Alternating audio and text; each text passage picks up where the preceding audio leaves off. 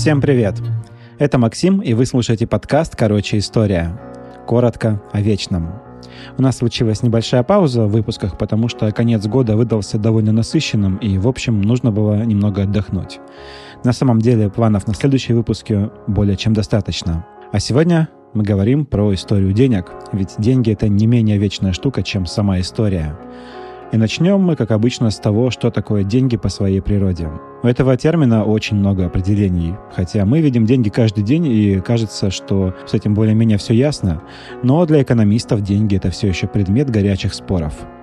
Мы поговорим как можно больше об истории денег, но обязательно коснемся и экономических вопросов, потому что экономика и история в этом вопросе переплетены друг с другом. Вы знаете, я тут почитал несколько книг, некоторые противоречат друг другу буквально во всем. И я не могу решиться преподнести какую-то из э, точек зрения из какой-нибудь книги как истинную. Поэтому оставим в стороне оценки и начнем с фактов. Итак, разумеется, деньги существовали не всегда, хотя непонятно, когда они появились.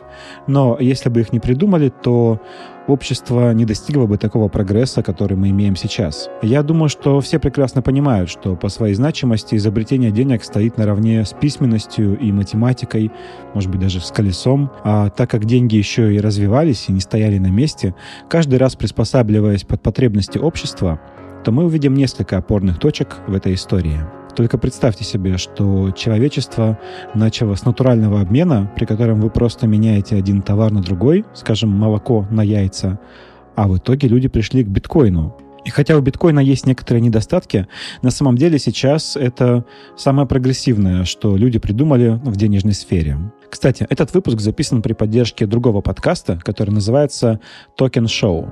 Это подкаст биржи Timex о криптовалюте для всех – то есть, если вы вообще новичок, но хотите узнать больше о крипте, то вам все расскажут. А если вы прожженный трейдер, то и в этом случае узнаете много интересной информации для себя. Выпуски короткие, но емкие. И также у ребят есть телеграм-канал, ну, как у всех в последнее время. И там всегда есть свежая информация, например, о курсе биткоина. И это удобно, чтобы вы знали, когда нужно закупаться валютой, а когда избавляться от нее. На момент, когда мы записываем этот выпуск, курс биткоина бьет исторические максимумы. Кому-то покажется, что это не самый лучший момент для вложения или входа в игру, но я бы не стал делать такой однозначный вывод. Это может быть как признаком надувания пузыря, так и вполне вероятно может сигнализировать о повышении надежности криптовалюты. Люди проявляют интерес, вкладываются в биткоин, и он растет. Но я не специалист и все-таки отправлю вас послушать подкаст Токен Шоу. Там вы сможете получить более надежную информацию. Итак, мы построили такую условную шкалу эволюции денег, на конце которой сейчас находится биткоин, а в начале натуральный обмен или бартер. Вот с бартера и начнем. Понятно, что когда у вас нет измерителя стоимости скажем по-простому, ништяков или, как говорят экономисты, благ, то вы просто меняетесь своими благами на соседские. И где-то это до сих пор работает. Конечно, этот подкаст в основном слушают в Москве и Питере, как и большинство подкастов. Но я думаю, даже в этих городах прекрасно известно, что бывают случаи, когда работа делается, скажем, за бутылку водки. В деревнях, как вы понимаете, бартер тоже до сих пор прекрасно живет. Но это может работать только если община, в которой ходят товары, небольшая, а видов благ не очень много. Когда у вас начинается более активная торговля, то возникают сложности. Хотите вы, например, купить корову, а сами делаете сапоги. Сколько сапогов стоит корова? Как это посчитать? Допустим, вы даже оценили это, но нужно ли хозяину коровы столько сапогов даже в рассрочку и даже до конца жизни? Ну и перемещать столько сапогов от одного человека к другому может быть и фешенебельно, но неудобно. Допустим, вы договорились и провели сделку, но тут узнаете, что за столько же сапогов вы могли купить, например, двух лошадей, а хозяин коровы недавно поменял корову на лошадь. Значит, вы продешевили. Чтобы не продешевить в таких условиях, вам нужно постоянно держать в уме, сколько и чего стоит в деревне. Причем нужно держать э, в уме, сколько стоит каждый товар во всех других видах товаров. А если в торговле включается другая деревня, то начинается полное безумие. Эта задача уже не для человеческого ума, а скорее для компьютера. Так вот, такой компьютер для подсчета появился, и имя ему «деньги». То есть это мера, сколько и чего стоит. И вот тут разные сообщества проявляли себя кто во что гораст. Какие только предметы не использовались для подсчета. Вы когда-нибудь играли в детстве в магазин? Э, рассчитывались там камушками, веточками или листьями. А когда выросли, у вас наверняка появились другие игры. Я уверен, что кто-то из слушателей играл в Fallout. Для тех, кто пропустил этот славный период по каким-то причинам, скажу, что там для расчета использовались крышки от газировки.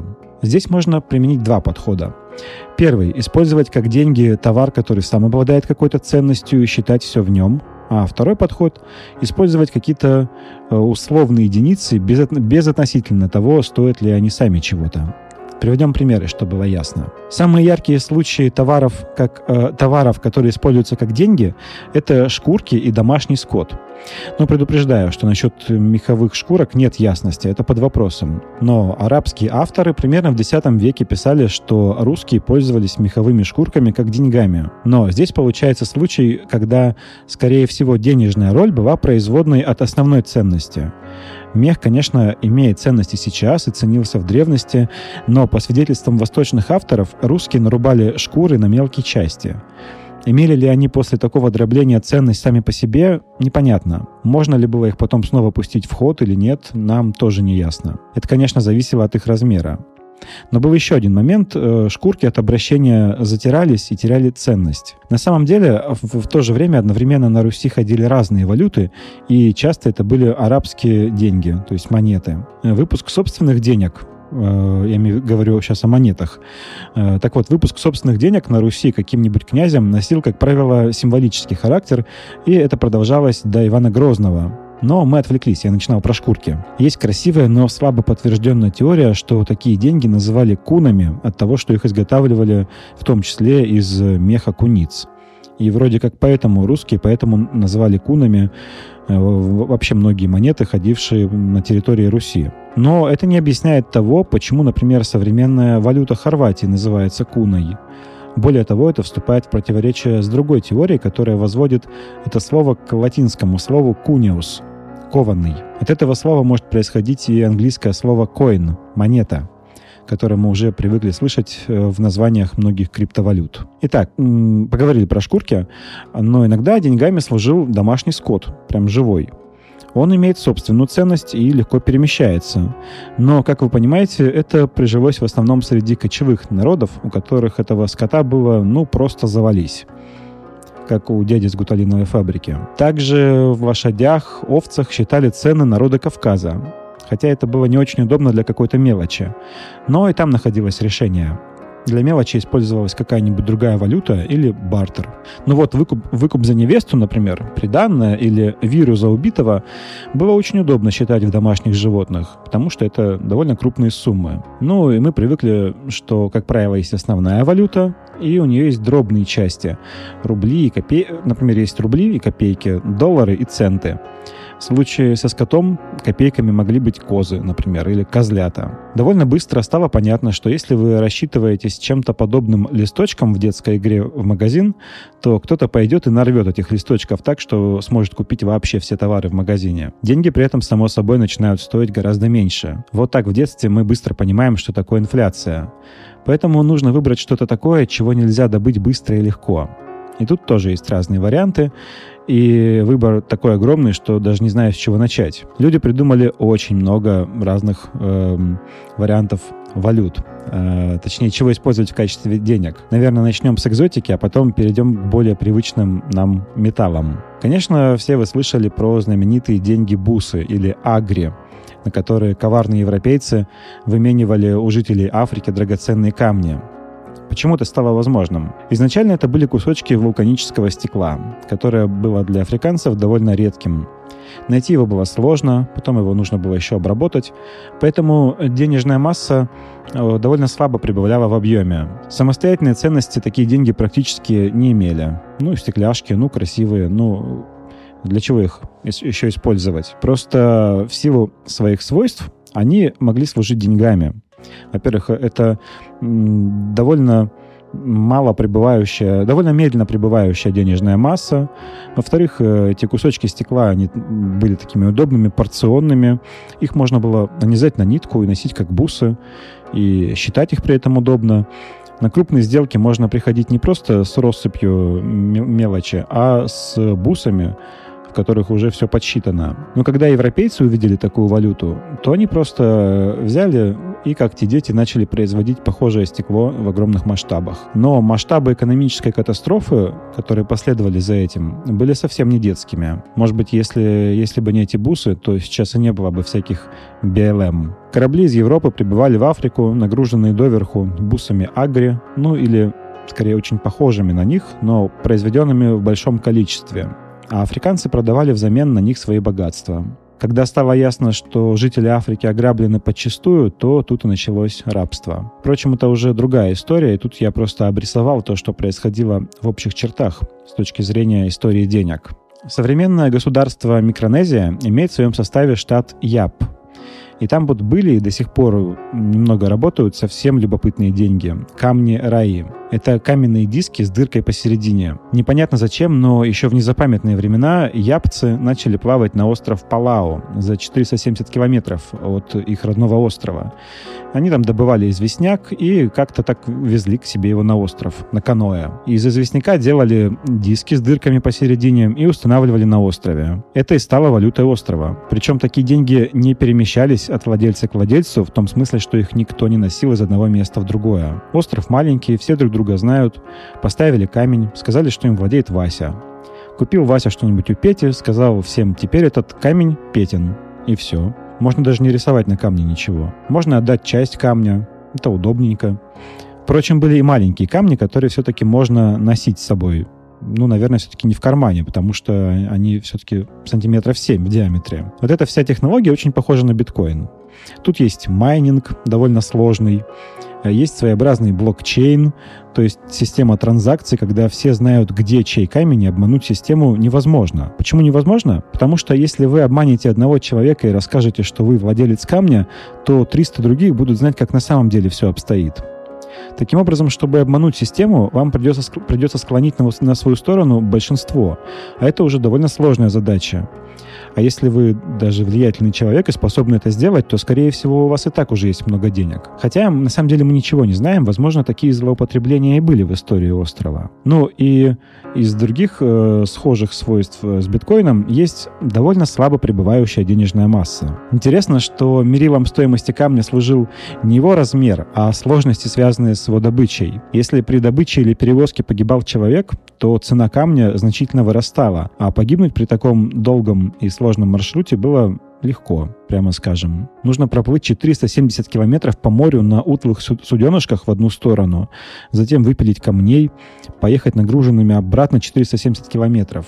Задача не из легких. Если камень тонул, то он не, не выбывал из оборота, потому что, опять же, все знали, где примерно он может лежать на дне морском. В 1871 году американский капитан Дэвид О'Кифф потерпел крушение около острова Яб. Его спасли местные жители, и у него родился гениальный бизнес-план.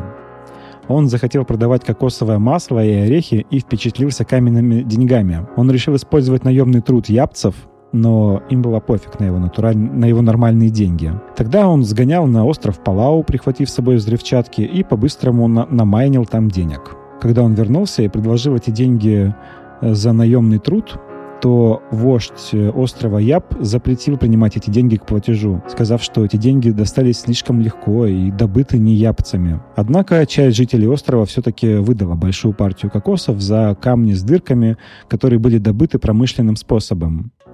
В итоге все закончилось драками, бунтами, а конечный итог — это девальвация камней раи. Теперь они стоят по острову как диковинка для туристов и имеют символическое значение.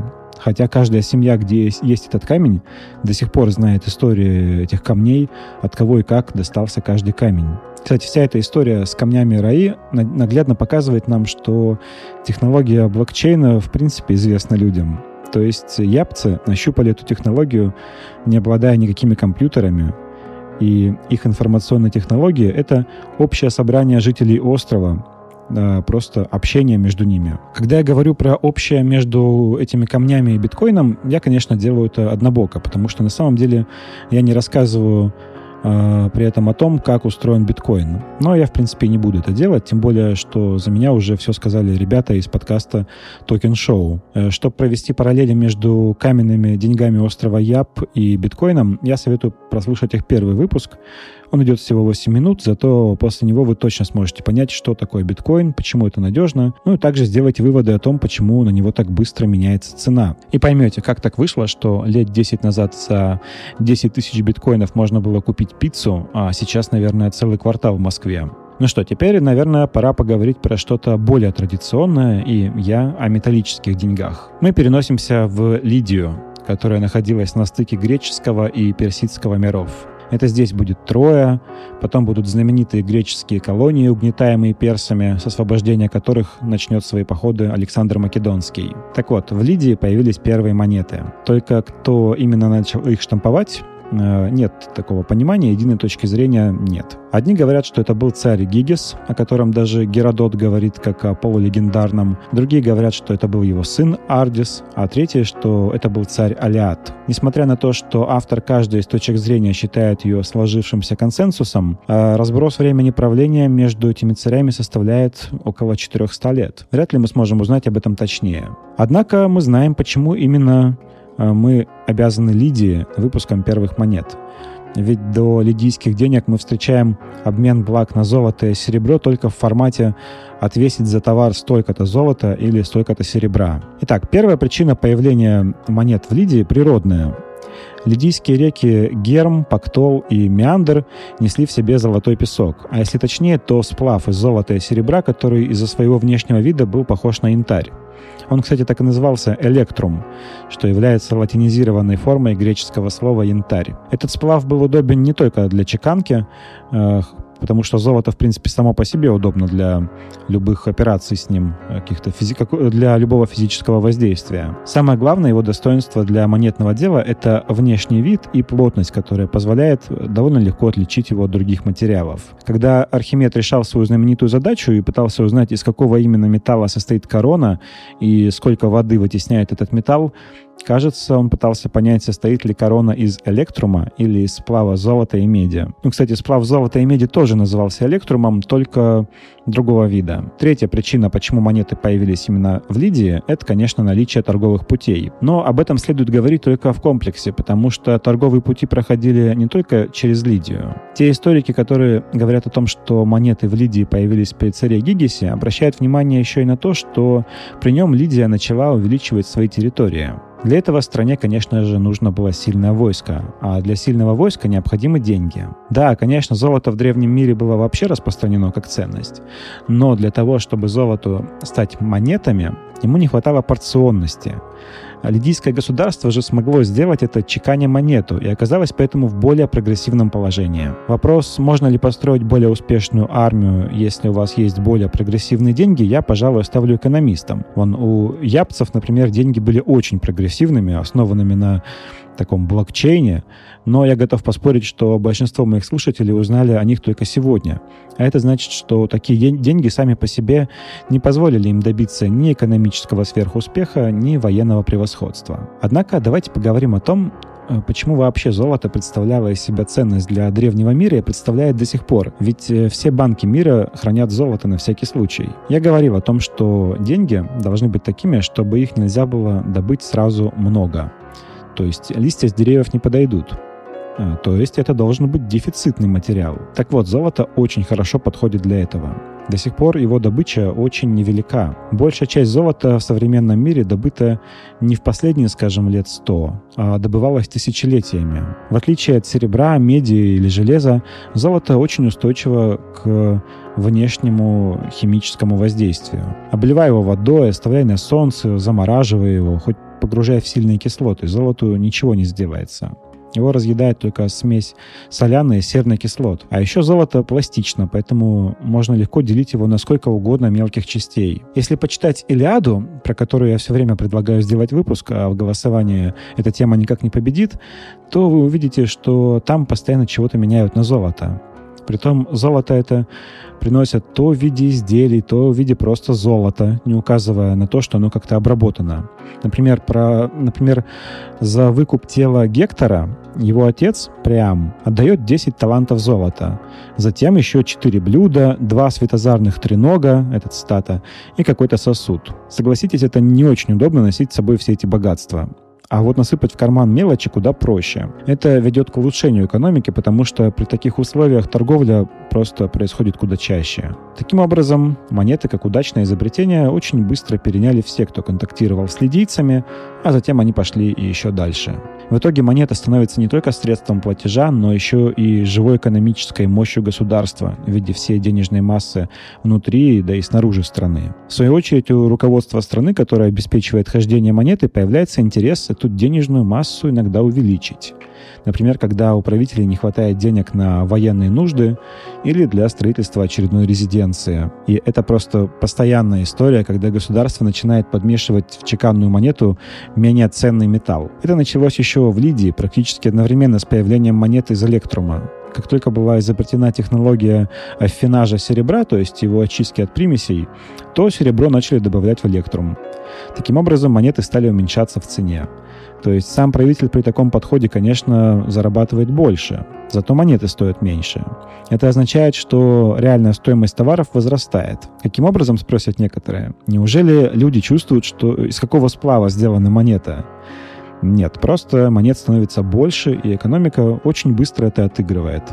Таким образом, деньги работают как компьютер. На цену денег влияет экономика, но и сами деньги влияют на экономику не меньше. Здесь можно упомянуть еще и то, что как только государство начинало чеканить монеты из чистого золота, то экономика быстро оздоравливалась и начинала расти и также наоборот. В истории Рима можно вспомнить, например, монету под названием Ауреус, которая была э, золотой вплоть до императора Септимия Севера, кажется. Но следующий за ним император Каракалла запустил инфляцию, добавляя в золото всякое. Вот нужно было чуваку больше монет.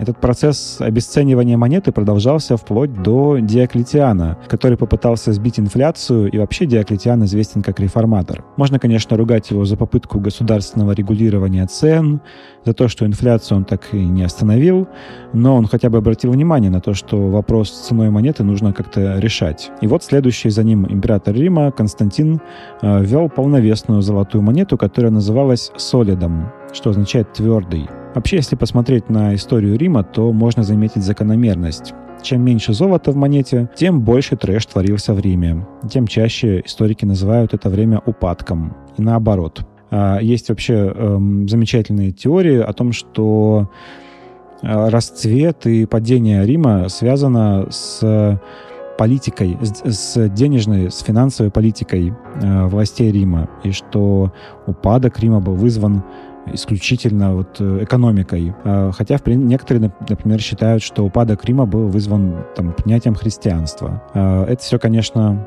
взгляды с одной стороны, и ну, нельзя сказать, что только из-за христианства или только из-за денежной политики Рим э, разрушился. Может быть, когда-нибудь мы сделаем выпуск, где более подробно рассмотрим этот вопрос с разных точек зрения. И, конечно, обсуждая деньги, мы не можем не поговорить и о бумажных купюрах, и об обеспечении их золотом. И давайте для этого ненадолго забежим еще к шумерам. Само собой, когда у вас одновременно много людей постоянно чем-то торгуют, то рано или поздно у вас появится и продажа в долг, и взаимозачет, и это было еще у шумеров. Да, кстати, у них тоже были металлические деньги, только не в виде монет, а в виде слитков, которые они называли сиклями. Потом это слово преобразилось в слово «шекель». И так как шумеры достигли большого прогресса в письменности по сравнению с другими народами и в подсчетах, то у них появились еще и расписки э, на глиняных табличках. А еще у них были токены, в очередной раз передаю привет подкасту Токен Шоу. Так вот, токены — это такие заменители денег, которые использовались у шумеров для того, чтобы рассчитываться за определенный вид товара или чтобы вести подсчеты, это толком не изучено. Но свою роль в развитии платежей токены сыграли. Это были такие глиняные как бы монетки или скорее фигурки, которые символически изображали, что на них можно купить. Например, животных или другие товары. Но не буду на этом зацикливаться, потому что у шумеров с токенами до сих пор ничего не понятно и спорно. А, но, скорее всего, это работало так, что токены можно было купить за реальные деньги, а затем за токены уже определенный вид товара. И дальше все активнее начинается обмен расписками и заменителями реальных денег. И с появлением банков а, в человеческой истории до бумажных денег которые вообще ничего не стоят в плане материала, становится, ну, просто рукой подать. Первые бумажные деньги появились, как вы, наверное, знаете, в Китае в X веке. Затем династия Юань повторила этот опыт в XIII веке. Предпосылка к появлению денег в этом случае одна, но зато какая? В Китае изобрели бумагу. Назывались первые китайские купюры, сюрприз-сюрприз, юани, как и сейчас. И вроде эти деньги были удобным средством платежа, когда можно было не таскать с собой кучу металлических денег. Конечно, купюры были производным материалом по отношению в данном случае к меди, потому что металлические деньги в Китае были медными в то время. Но кое-кто быстро смекнул, что купюр-то можно напечатать сколько угодно. И, конечно, это привело к огромной инфляции, как в современной Венесуэле. И бумажные деньги пришлось выводить из обращения. Еще один такой интересный опыт замены реальных денег на символический предмет – это палочки Телли, родом из Англии. Их изготавливали из орешника, и это был инструмент передачи налогов на откуп. Механизм был такой – в казначействе такие палочки использовали, чтобы вести учет, кто сколько должен был налогов в казне. Затем, когда уже государству нужно было где-то что-то купить, то в чьей-то светлой голове возникла мысль рассчитаться за товары или услуги такой палочкой. А раз государство само предлагает это в качестве платежного средства, то все стали признавать это совершенно обычными деньгами. Чтобы защитить Телли от подделок, их вырезали со всякими завитушками, это был аналог современных защитных мер, вроде серебряной нити, продетой через свои бумаги. Можно даже сказать, что Телли стали заменителем облигаций, так как их можно было купить у государства по более низкой цене, чем полагалось получить по ним. Единственное, что кредитор по такой палочке мог оказаться неплатежеспособным, в отличие от реальной гособлигации, по которой всегда платит само государство. Кстати, если вы забыли, что такое облигация, то об этом есть в выпуске про финансовую пирамиду, э, построенную Джоном Ло. Это, кажется, 15 выпуск. Ну и напоследок хочется поговорить о том, куда же ушли золотые монеты и почему у нас не получится возродить золотой рубль, который когда-то ввел и очень успешно Сергей Юльевич Витте, министр финансов при Александре III и Николае II. До 1914 года банки большинства успешных стран, включая Францию, Британскую империю, Российскую империю и Америку, держали золото в банках и готовы были обменять национальную валюту на золото по первому требованию. За редкими исключениями все были уверены, что золото на счетах банков равно денежной массе в стране. Это обеспечивало низкую инфляцию. Вы ведь помните, что золото прибывает довольно медленно. Так вот, из этого следовало, что и цены на товары и услуги росли с такой же скоростью. Всех это прекрасно устраивало, и о золотом стандарте говорили как о достижении человечества, которое приведет всех, ну, просто в золотой век. Но у нас же сейчас валюта страны не приравнена к золоту. А значит, как вы понимаете, что-то пошло не так. Справившись с инфляцией, человечество столкнулось с другим монстром, а именно с дефляцией. Дело в том, что конец 19 века и начало 20 это время невероятного прогресса во всем. И этот прогресс вел и к росту торговли между странами. Для того, чтобы рассчитаться с продавцом из другой страны в условиях золотого стандарта, нужно было приобрести валюту его страны, а для этого купить ее за золото в Национальном банке. Это приводило к тому, что страны, в которых было чего купить, они накапливали золото. И, соответственно, из тех стран, которые чаще были покупателями, золото исчезало. Конечно, оно не перемещалось физически, это были такие записи на счетах, кто кому сколько должен, так называемая система, отложенная система нет расчетов, по-моему, как-то так. Получалось так, что чем больше золота в стране, тем дешевле деньги. Э, чем меньше золота, тем деньги дороже. Но если у вас дорожают деньги, то товары и услуги дешевеют. Ваша работа начинает приносить вам меньше денег, и вы сокращаете свое потребление. Когда все начинают сокращать потребление и покупают меньше, то экономическая жизнь замирает. Плюс есть еще одна проблема. Когда деньги дорожают, то кредиты становятся опасным делом. Даже если ставка кредита небольшая или вообще нулевая, вам в любом случае придется отдавать намного больше денег. Но те страны, в которых денег должно было стать больше, а именно Франция и США, пытались не дать такому случиться, чтобы не произошло обесценивание денег – и чтобы затем не случился кризис. И они не печатали деньги взамен на поступившее золото. И таким образом все страны, которые находились в золотом стандарте, столкнулись с дефляцией.